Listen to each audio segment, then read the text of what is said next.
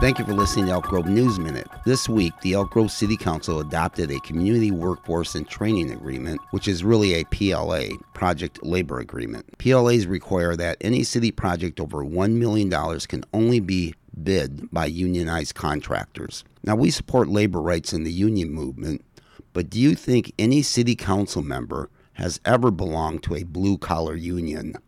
Probably not. So, what's their attachment to the union? The answer is in their campaign finance disclosures. Beside real estate developers, building trade unions are prolific contributors to local politicians.